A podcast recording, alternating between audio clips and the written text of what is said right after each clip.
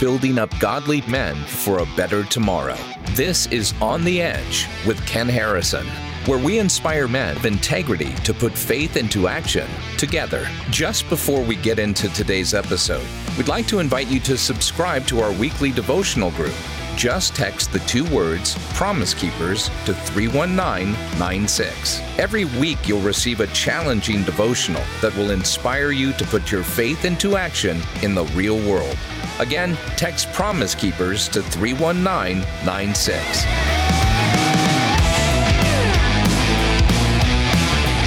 On today's program, Ken speaks with Dennis Rainey, founder of Family Life, best selling author, and popular speaker for the Promise Keepers Stadium events. Let's join Ken and Dennis now.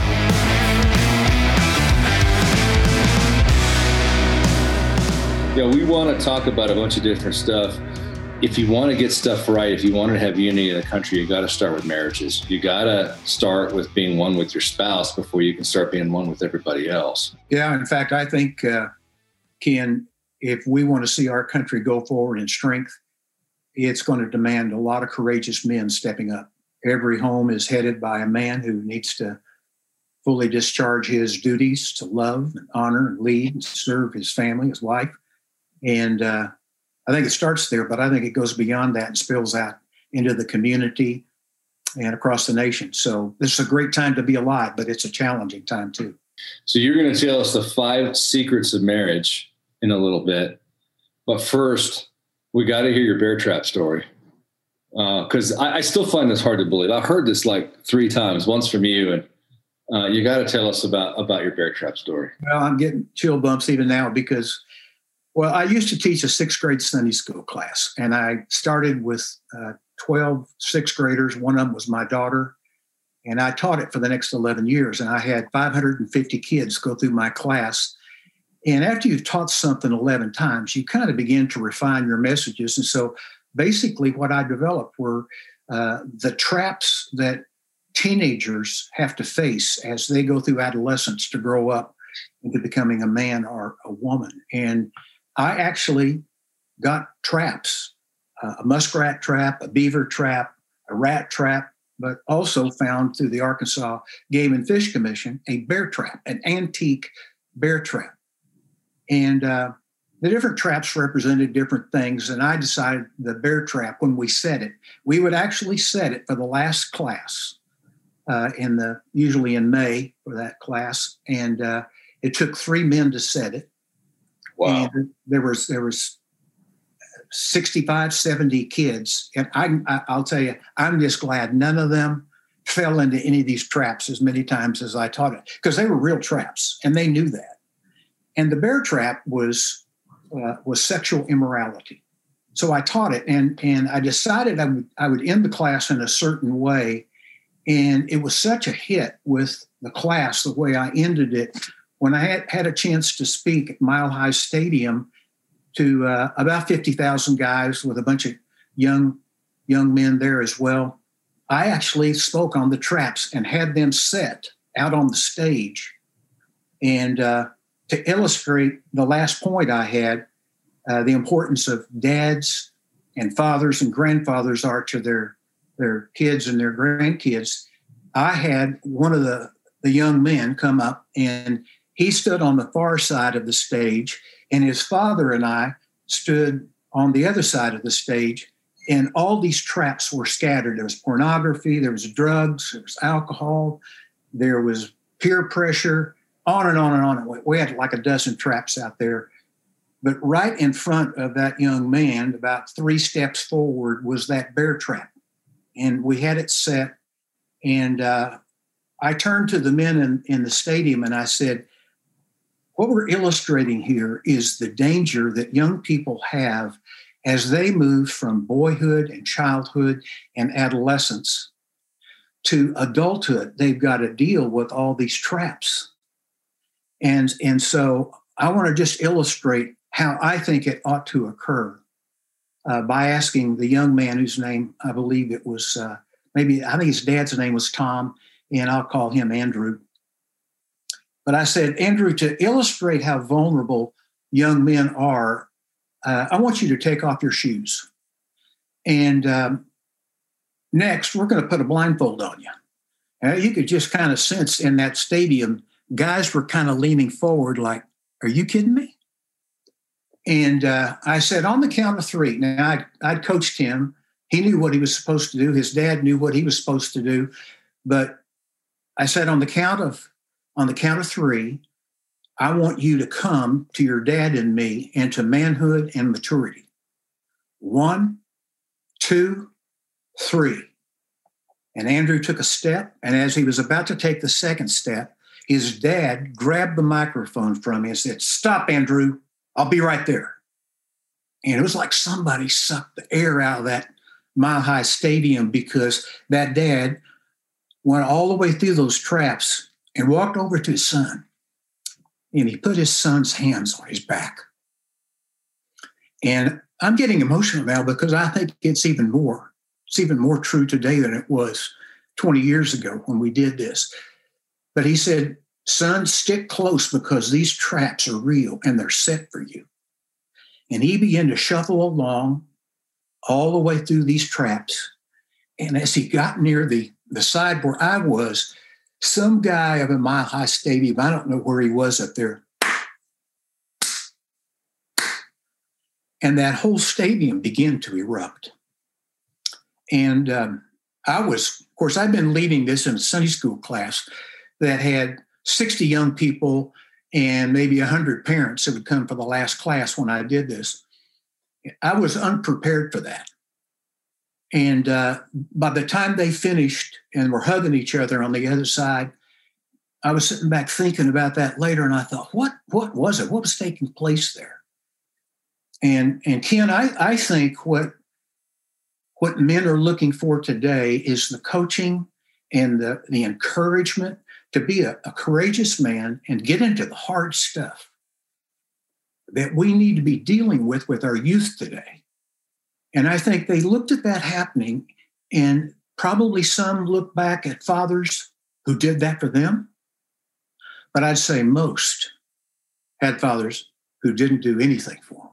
I just I've, I've, I've reflected back on that many many times because we have a generation today that is on the line, and and if you look at the traps being set today, they are really dangerous.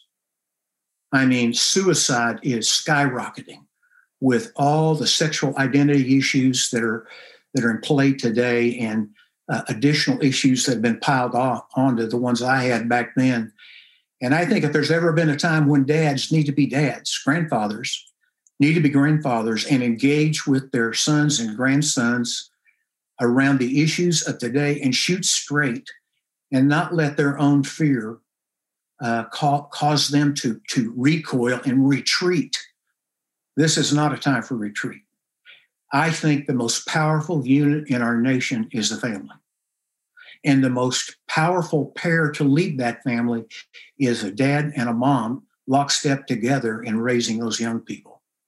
And I'm thrilled to hear Promise Keepers back on the field, calling men to step up, building marriages, because that that's the first step. Got to you got to have a strong marriage if you're going to do this right.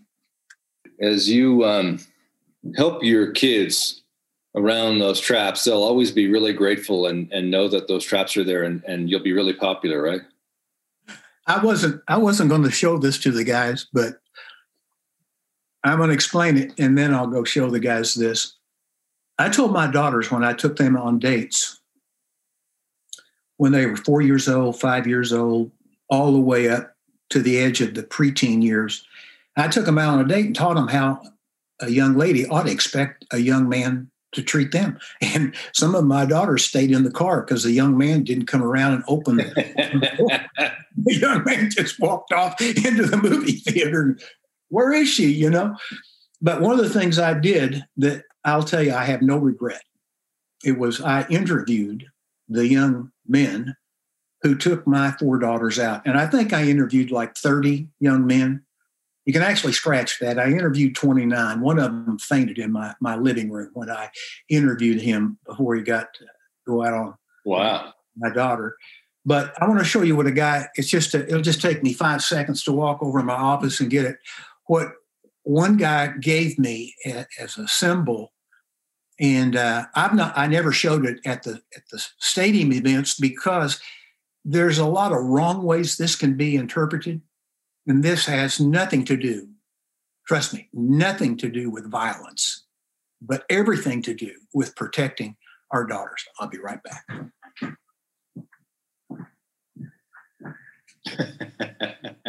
this guy had a ba- baseball bat made for me, and I'd have about a 30 to 45 minute discussion with these guys about how they're how they were what they were going to do on the date, where they'd go, what time they'd be in, and I talked to them about a young man's sex drive that I knew what that was like. I'd been one one time, and that I really wanted him to keep that in check and respect my daughter. And um, I think that led a friend of mine to create this ball bat. And you can't really see it there, but there's some boys who signed it at the end. Oh, yeah. Yeah. I wish I'd used it all the way through with all of them. But uh, you can read that. See what it says? The respect her. Yeah. The respect her.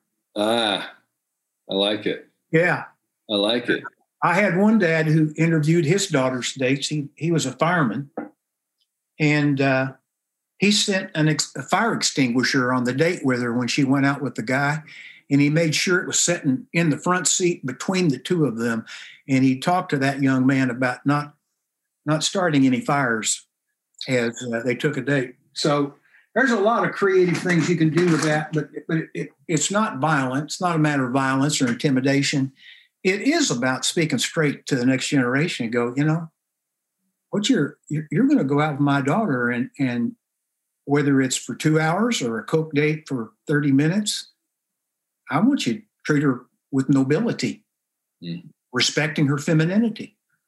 And I don't want you to trash her. I don't she's somebody else's, more than likely, somebody else's wife. And uh, uh, you don't want to spoil that for her husband when when they get together. So I, I, tell you honestly, Ken, it was one of my favorite things about being a dad was talking to these guys. And uh, I wrote a little book called uh, "Interviewing Your Daughter's Date," and then I morphed it. I haven't written this book. I'm going to write it though. It's six talks to have with your future son-in-law, who's come to ask you for your daughter's hand in marriage. And so what I told the young men, I said, well, you can't have the hand yet. Uh, or you, you can ask her to marry you, but you can't have the hand or the rest of her until you meet with me. And I've got six little talks we we're going to have. At the end, my my little thirty minute talks had uh, had blossomed into two hour conversations, uh, which was nitty gritty. It was it was an older man to a younger man about how to love a young young woman, how to uh, deny himself, how to know how to uh, stoke her abilities and talents and gifts after they're married, and and then about having sex on the honeymoon night. And uh, I'll tell you what, if you can have that conversation with a young man, you're gonna you're gonna have your heart knit knit together, and it's a great way to start a relationship with a young man who's going to be in your family. So I just think that the dads who want to be dads, grandfathers who want to be grandfathers, lots of opportunities here to invest in the next generation. It's a great privilege too. Well, you did it much more completely than I did it with my son-in-law. I just got down to the point and said, if he ever abused my daughter, I'd kill him. But I think yours was probably a little more complete instruction than mine, although both were effective. That's the key is it needs to be effective. But uh, yeah, you think about the investments, it's 18, 20, 25, 30 years invested in a young lady by her, her mother and you as the father. And uh, I think it's fair that we'd ask to have a little more time with him than we get rather than just squeaking out a statement at the wedding ceremony. Her mother and I do, you know, yeah. we give this woman.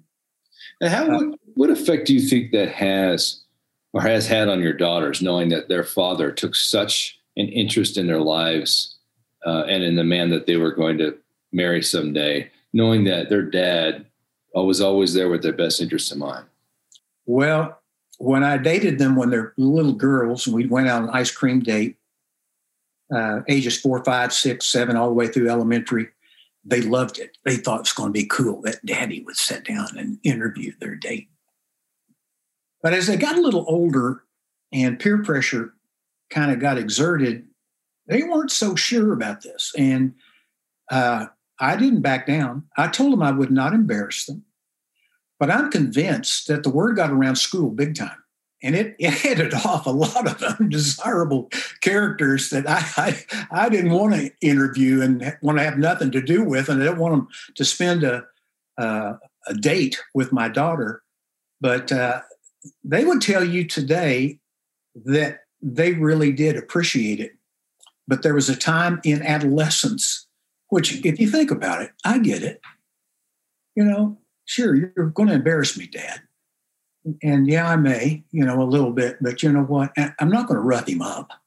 I'm just going to look him in the eye and talk about what, what the real stuff is here. We're not talking about patty cake, patty cake baker's man. We're talking about sexually transmitted diseases, unwed pregnancies. These things alter the lives of millions of human beings in our in our nation. And uh, for too long, those of us who are bear the responsibilities for guiding our families spiritually, morally, and sexually, for too long we've been absent. AWOL. And uh, yeah, I I, uh, I think it's time for men to step up and, and make an impact. I used to take my daughter on dates too. She was a major reader so when she was really young, we used to go down to Spaghetti Factory, which was her favorite restaurant. And then uh, we lived in San Diego and we'd always go down to the beach and I'd read her Chronicles of Narnia. And, uh, you know, those are those times you'd never, you'll never forget. But when you, as you talk and as I talk about this, there's some guys who really missed the boat. I mean, some guys, their daughters are now 40, 50 years old, or their daughters are 18 and they're completely, there's no relationship there. What would you say to those guys who, they can't go back and date them as little girls and treat them respect. What do they do now to to repair those rifts?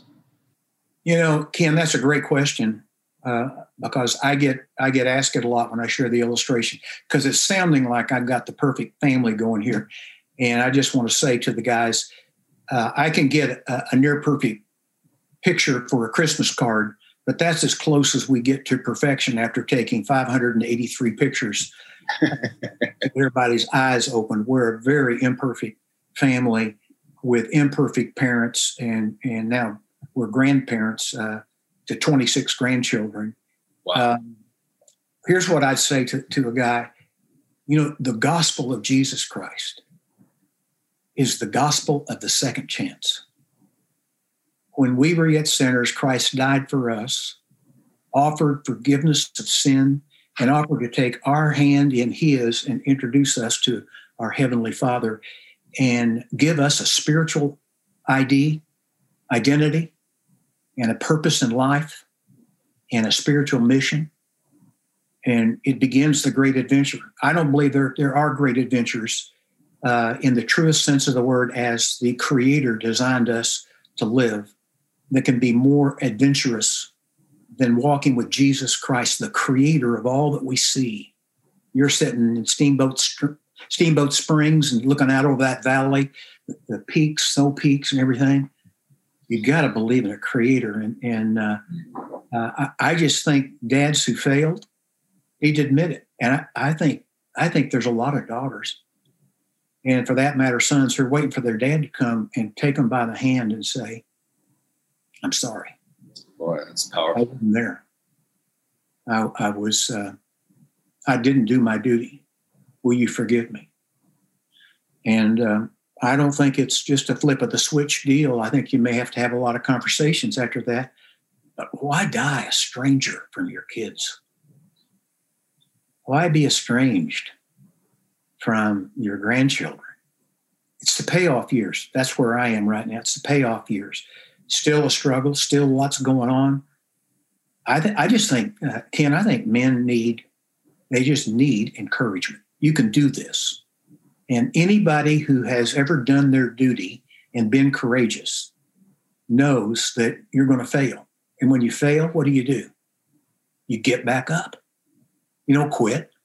You don't turn your your dad's license in and say, okay, I resign.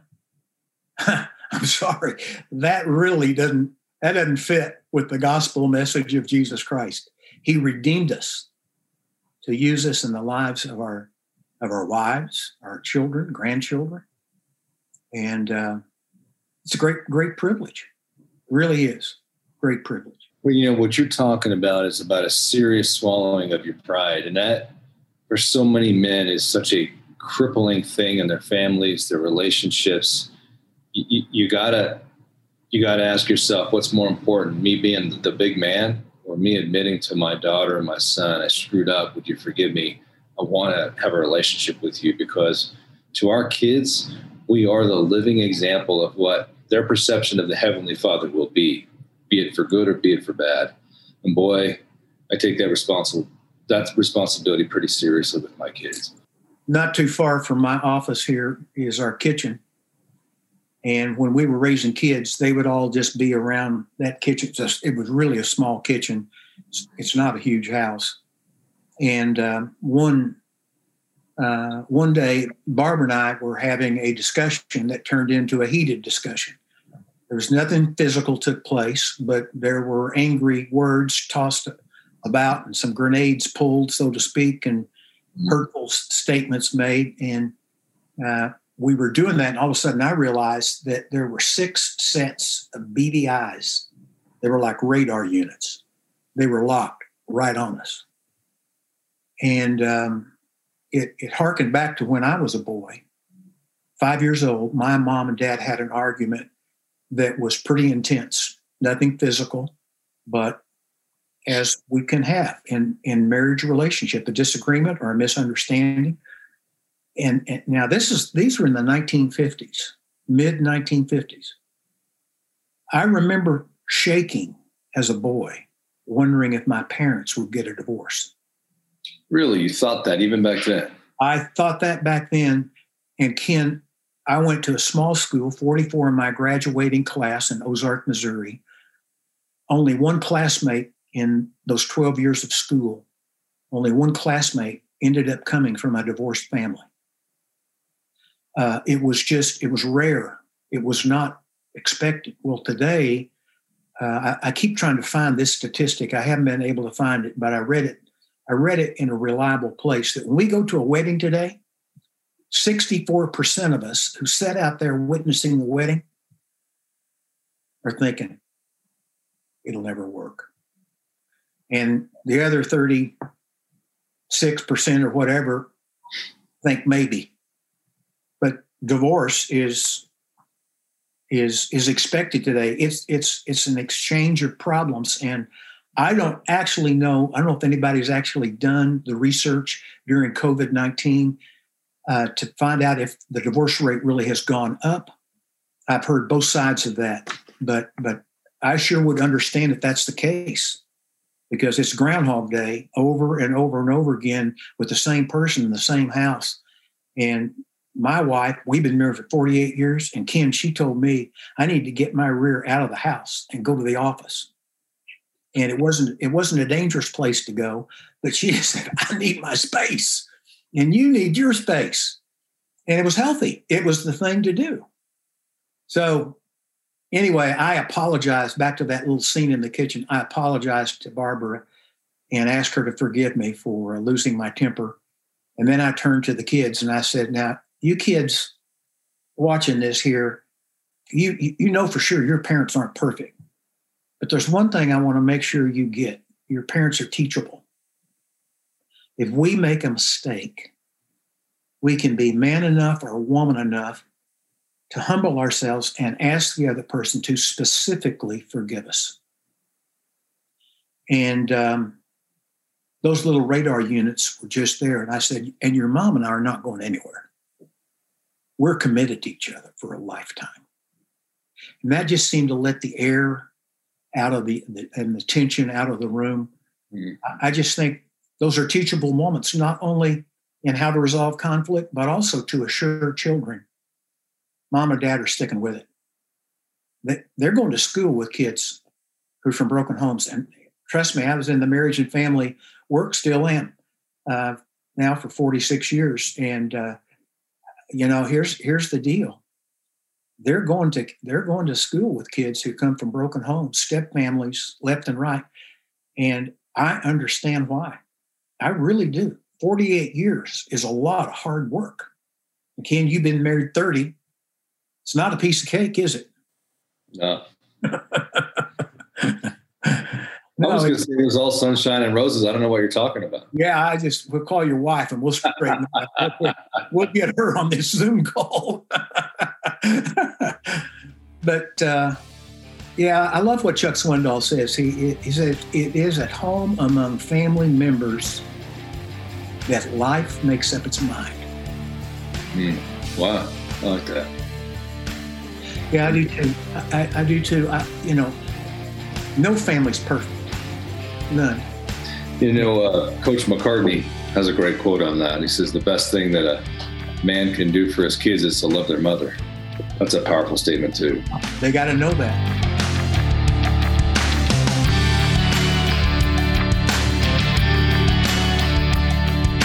Today's episode is brought to you through the generosity of Waterstone.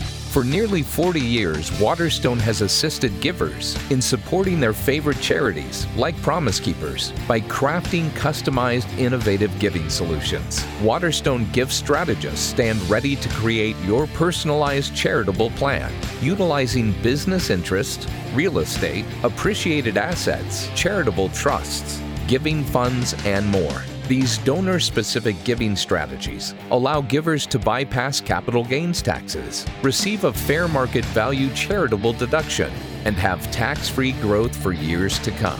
Prioritize income, minimize taxes, and optimize your giving with Waterstone. Find out how to give and receive the most from your assets by visiting www.waterstone.org. Promise Keepers is back, and we're relaunching the stadium events that brought millions of men to Christ. Join us this July at AT&T Stadium in Dallas, Texas for a men's conference like no other. Strengthen your soul with unforgettable worship led by top Christian artists. Form friendships with brothers in Christ that last a lifetime and discover new tools and strategies that will empower you to follow Jesus more faithfully. Be sure to get your tickets before they sell out or find a simulcast location near you.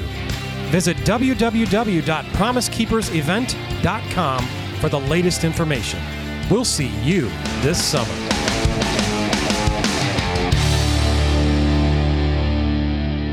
What are the five secrets of marriage?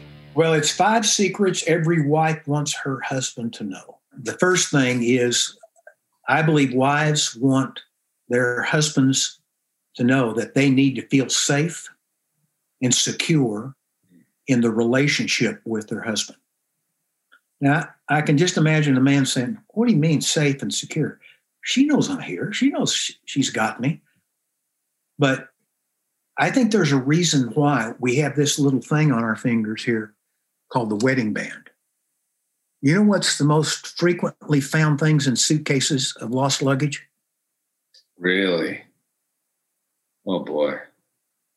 It's come to mean virtually nothing. So a number of years ago, um, I went to a, a group in uh, Minneapolis and I said, I want to design the very finest marriage covenant that has ever been designed, where husbands and wives can sign it. The kids can witness it and they can hang it in their house as a statement. It is until death do us part. And I don't have the one we designed, but I got one back here. You can likely see. And this is a handmade one here. This is this is our wedding covenant and was signed after we got married. And we had it signed by uh, a couple who were mentors of ours. Most of your audience would know who he is, but Dr. Howard Hendricks and his wife Jean signed this and uh, you know it's not even dated. That oh, here's January 27, 1998. At my other office, uh, this my home office here. At my other office, I've got one of those ones we designed, and uh, uh, we've given away I think, in excess of a quarter of a million marriage covenants. And we don't have time to get into stories around it, but I think we have to find a way to restate and reaffirm that we're committed today. Our kids are watching, and they're far more insecure about this than we would ever, ever imagine. And if you don't mind, I'll share with you one other point under this about creating safety in your marriage, security. And by the way, what we're talking about here is Genesis chapter 2, uh, verses 24 and 25, where it says, For this cause a man shall leave his father and mother and shall cleave to his wife, and the two shall become one. And that and they were both naked and not ashamed. So the concept is leaving the home you grew up in, cleaving, which is sticking like glue, it's a covenant, and then becoming one. And the becoming one, yes, is intercourse, but it's much bigger than that. It's becoming one in your mission in life, going through and passing on a legacy uh, to your kids. But if you want to put some nails to secure that frame that you got around your covenant, here's something I created not too long ago that I went through with Bar- Barbara. It's called Boundaries and, and Precautions that I take uh, for our relationship. And I've got like, there's like 10, 10 or 12 here, I don't know. I'm never in a car alone with a woman. Ken, I can tell you that in the last uh, 48 years, the two times I have been in a car alone with a woman who's not my wife. And uh, nothing happened, but I just don't put myself in that situation. I always try to copy Barbara when writing emails to women. Just put her on the CC. That does two things. It lets Barbara know I'm transparent, but it also lets the woman on the other end know that Barbara's seeing this. Uh, the only women I go out to lunch with is Barbara, my daughters, daughters in law, my granddaughters. I don't have lunch by myself with other women. Mm-mm. Can't can't can't go there. It's not worth it. Find a way to meet some other way. I don't friend like on Facebook. I don't friend a former female classmate. No, no need to do that. I always, when I hug friends, I do side hugs. Of course, now you went to a school with only 44 people in your class, so there wasn't many to choose from. There wasn't many. Was, they were great, great women and great young men, but uh, you're right, it wasn't a lot of people. So uh, not many, not many uh, opportunities to mess up there. But uh, I always do side hugs. We're taking a picture. I try to keep keep my hands off of her back, never on her waist. Try to put it on a man's, her husband's, if he's there, if she's in between us, or not not hug at all. Real quickly, the rest of them. If I have a meeting with a woman, blinds are open and the door is cracked open.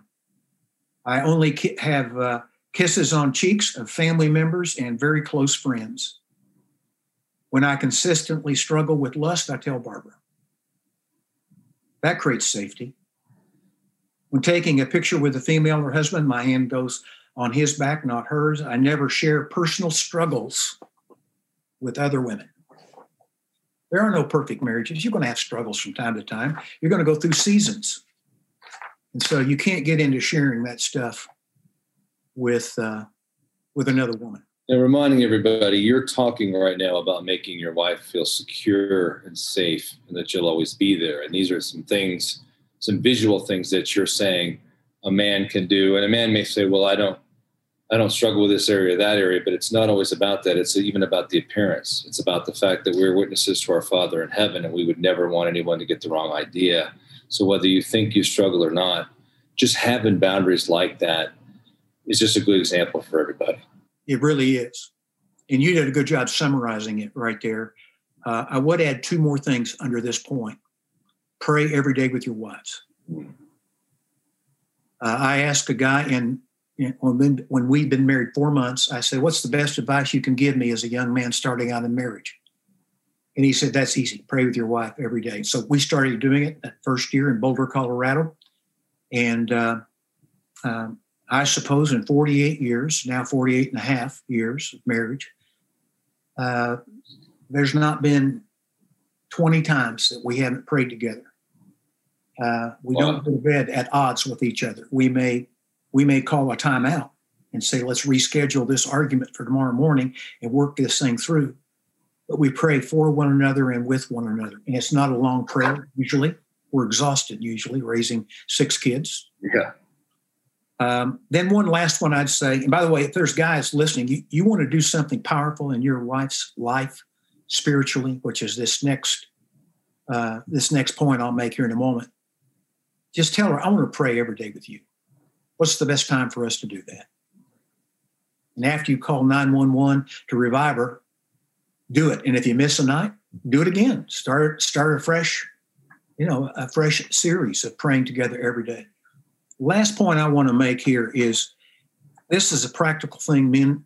That's go on a mission to find out what your wife's top three needs are today. Say uh, maybe this weekend, because you can't go out to eat, maybe in your area of the country where you live. I'd like to get up early and maybe have coffee and talk with you, but I'd like you to share with me your top three needs in priority order. And maybe ask her to unpack one or two of them so you understand what she's talking about there. This practical little tool, I, I feel like, uh, can dislodge major issues in our marriage and can, uh, can move us to a place where we can truly serve our wives. And then write those down on a three by five card and put it up on your mirror where you get ready in the morning, pray about it, and look for ways to help her deal with those needs. Maybe cleaning the house, maybe with the kids, discipline with one another, with one of those kids, uh, maybe coming home on time when you said you would. A lot of ways that could show up. But if you want to live dangerously, ask your wife that question because it'll pay off. I would add to that ask her and then shut up. This is not, leave your defensiveness at the door because be careful what you ask for because she just might tell you. this is not a time to defend yourself. This is a time for you to listen, not try to solve the problem, and empathize with her. And that's a hard thing for a lot of men to do is just shut their mouth and let their wife talk and just listen. I couldn't agree more. Don't defend yourself if something comes up that you're feeling like you're a failure at. Listen, resist the urge, as Ken said, and just shut up. Zip your lips. We want to go to a second one, a second secret. Courageously care for her soul. Mm.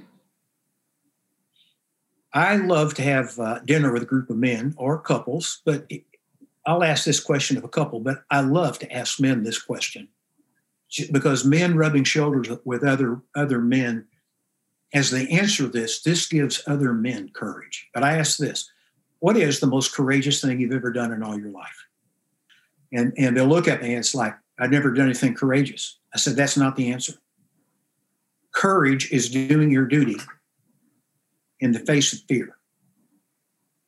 It doesn't mean you didn't have fear. In fact, most people who did courageous things just faced down the fear to be able to do it. And it's really interesting to see how answers break out, Ken. But one of the most oft repeated answers is getting married. Wow. Oh, yeah. Wow. Getting married. It, taking the responsibility of a woman and owning it as a man because they don't feel like they've been trained. And uh, there's a passage here that really equips men to, to, to do this care for her soul in Ephesians chapter 5, verse 28 and 29. It says, In the same way, husbands should love their wives as their own bodies. He who loves his wife loves himself.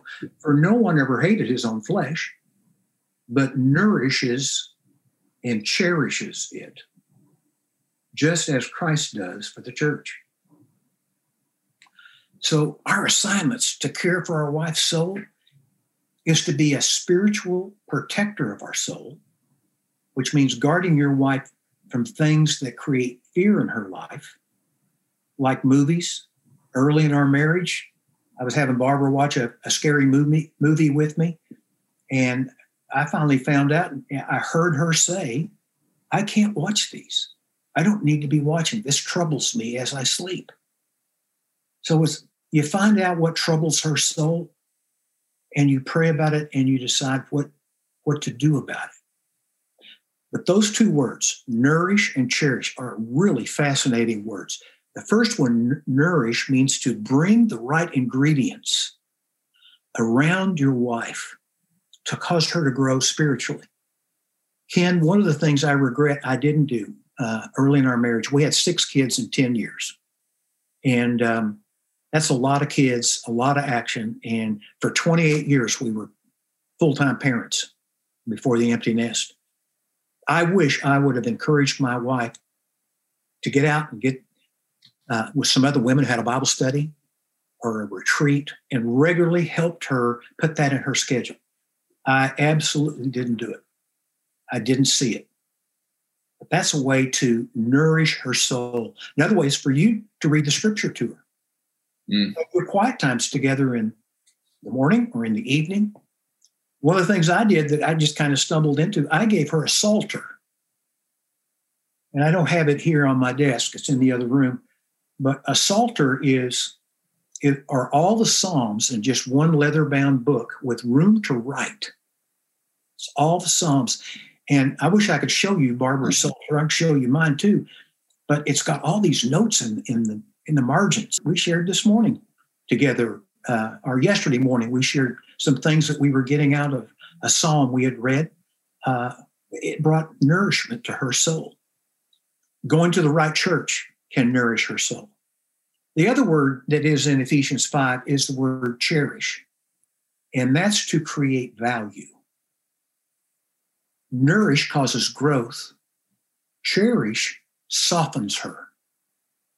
It helps her spirit be teachable. It's not a matter of, of disciplining her, none of that kind of nonsense. It's a matter of, of just making her soul be more receptive by praying for her. And if the guys want to go home tonight and really do something that's that's really cool, when you go to bed tonight, grab your wife's hand and say, I want to pray for you. How can I pray for you? And then listen to what she says like Ken said. And then grab her hand and say, Lord God, thank you for Barbara. Thank you for the load she's carrying with these six kids. And I'd go ahead and pray for what she told me to pray. It doesn't have to be a, a 45 minutes season of prayer, it can be 45 seconds. It's the idea of two stubborn, strong willed people bending their wills before Almighty God. When you do that, God shows up. Mm. We've been praying together for 48 years. And I can say this, Ken, I do not think we would be married today had we not done that. Wow. We're, we're, we're pretty strong with each other. And uh, that has forced us to, to deal with our stuff, not her stuff, my stuff, and her deal with her stuff. That's the second one. One other thought, Ken, and you commented on this earlier. I, I, asked you about this. I said, You've been married 30 years, Ken, and I asked you, how many of those years uh, did you repeat your rookie season? And you said? 29. that means I'm staying young. It, yeah, really, yeah, it does. Uh, it's okay to have one. It's okay to have one rookie season it's not good to repeat it for 30 years or 48 years. You will make rookie mistakes later on in marriage, but but don't uh, don't keep making them. This this uh, next one, three, and this will probably be it for our time today. I got this one from Barbara loud and clear before I walked in here to walk, to, to join join you on this call. Uh, it's one word. Our wives want to be understood. Understood. Understood.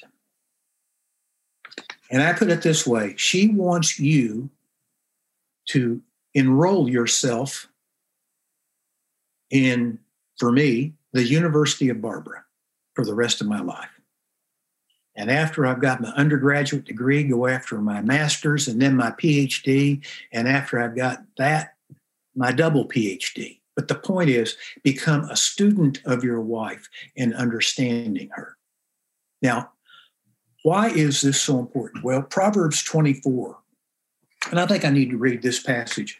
Uh, I don't hear often hear many sermons preached from Proverbs 24 as it talks about the husband's responsibility to love and lead his wife. But this is really a good one.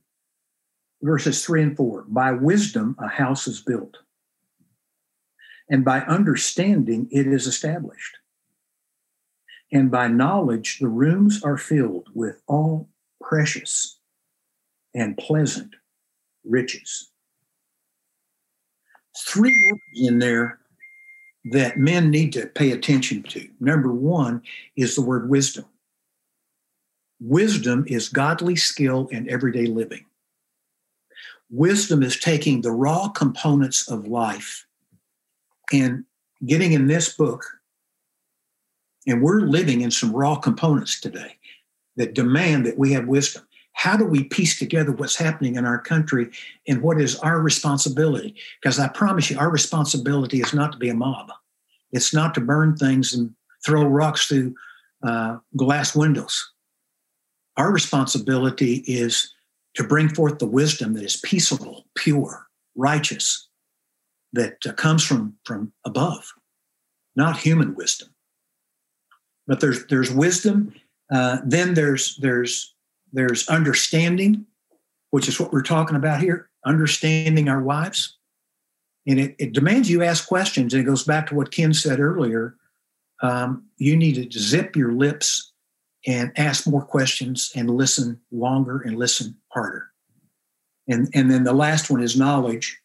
And that's just applying the knowledge and uh, knowing how to lead on the basis of what you know. Uh, a lot of guys know the right stuff, but they're not they're not putting it into action like that wisdom, uh, that wisdom leadership that's talked about there in Proverbs 4. Um, here's here's here's kind of my bottom line on this.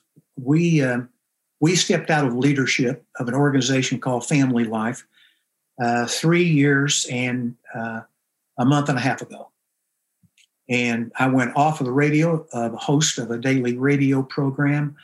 I uh, no longer led the ministry, and I stepped off of uh, a substantial boat and got in a dinghy, a life raft, okay, with my wife. And I have to say, I was not prepared to know how to deal with the, the confinement of a much smaller vision. By the way, no one forced me to step down.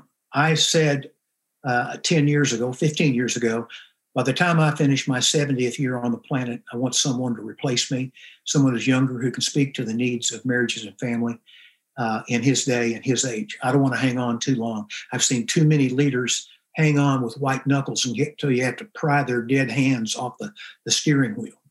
And I wouldn't I wouldn't want to be one of those. God had done too many great things through family life uh, to do that. But I stepped out of it, and um, there's an adjustment to that. And the interesting thing is, I was not the only one who was adjusting. Barbara was adjusting. And we have, I tell you, we've taken these last three years, especially the last three months, to talk with a marriage counselor. And you may say, hold it, you write books on marriage. You're talking to a marriage counselor? Unashamedly. You know why? because there is no man, no woman, no marriage that can't learn, even after they think they know it all. You need to learn and keep learning and applying wisdom. And there are members of the body of Christ who are excellent counselors, which we talk to and have sharpened our swords for the next season of our lives, our family, and our ministry. And uh, this this man has uh, has helped us really unpack what leadership cost my wife mm. over a 47 year period of leading family life. Okay? You know, I can, um, I can come at that from a different angle to support what you're saying is about 10 years ago or so, someone said, Well, Ken, back when I was a CEO of a large company, you know, you should get a business coach. And I went, Business coach?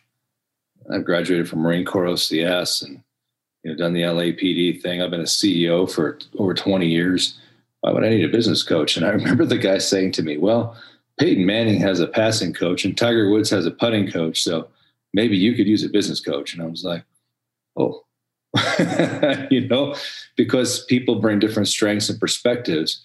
And a lot of times we can be blind to our own selves because we've always lived with ourselves. We, we have little hangups, little things from wherever and whenever. And well, I found that business coach was unbelievable um, at expanding my horizons when I thought I knew everything. And so I would say absolutely the same thing goes with even in your 70s getting marriage advice from someone who just comes with different kind of wisdom and training and perspective. I'll tell you, the 70s, I've never been here before. Mm. You know, who knows how to handle them? They're filled with losses loss of eyesight, hearing, other things. Um, I'm finding my 50s are that way. Yeah, sure. loss of memory. One quick thing this is worth worth the men who stayed with us all the way to the end. And this is Barbara's. When it comes to sex and romance, men and women spell romance differently. Men spell romance S E X. Women spell romance R E L A T I O N S H I P, relationship. What we have to learn as men is we have to learn to be skilled in knowing how to establish a relationship with our wives. And yes, there will be a, a chance to get together sexually and intimately and enjoy one another and celebrate our marriage. But we have to understand our wives and what they need. And I have to say that was one of the rookie seasons I repeated a number of years in our marriage where I have some things to learn. Barbara said this. She said, just because A plus B plus C equal D last night or last weekend, such as flowers, taking her out to dinner, uh, a walk in the park, conversation, equals sexual intimacy. Therefore, flowers, dinner, walk in the park will always equal romance and sex. And she said, Women do not want to be figured out like that. We don't want to be reduced to an equation. We want you to try harder. So, just so you know, I'm changing up what creates romance for me. You have to work a little harder at making it happen in uh, moving toward our fifth decade of marriage. And, Dennis, it sounds like you just said, never stop pursuing your wife. That's what it sounds yeah. like you said to me. Yeah. Dennis, would you pray us out? Yeah. And thank you for this. This was just yeah. awesome. My privilege, Ken. Heavenly Father, thank you for the legacy of Coach Mack and the, the tens of thousands, hundreds of thousands, millions of men who sit in stadiums, arenas, churches, small groups because of this man's vision. And now I thank you for Ken, who has stepped up and is giving leadership in some fresh ways for a, a new generation. We pray for your favor upon him. And the men who uh, are listening and the men who will attend, I pray that you'd raise up uh, a battalion of men to come alongside him and help him spread, help him spread this uh, message of the gospel of Jesus Christ uh, across the nation, not in a, in a fire that destroys, but within a holy fire that refines and purifies. Our country is desperate for purification. Come and heal our land, Lord God. And use Ken and promise keepers, we pray, to be a piece of that as we move forward. And may you keep all of us from evil, from temptation, and from sin. In Christ's name, amen.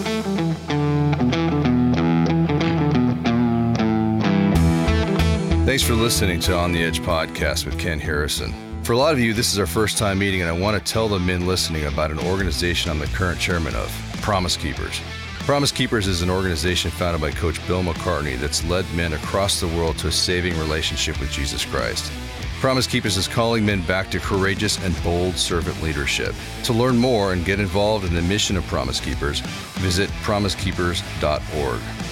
Follow on social media or download the Promise Keepers app on Apple Store or Google Play by searching Promise Keepers.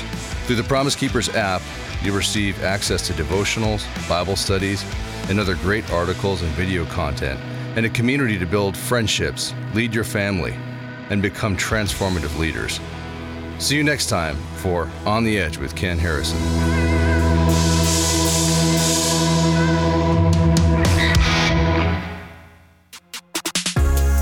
This podcast is part of the Edify Podcast Network.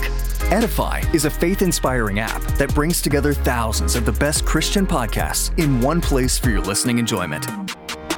Cut through the noise and grow your faith by diving into the world's top Christian podcasts today. Download the Edify app for free from the App Store or Google Play, or by going to edify.app. That's E D I F I dot app.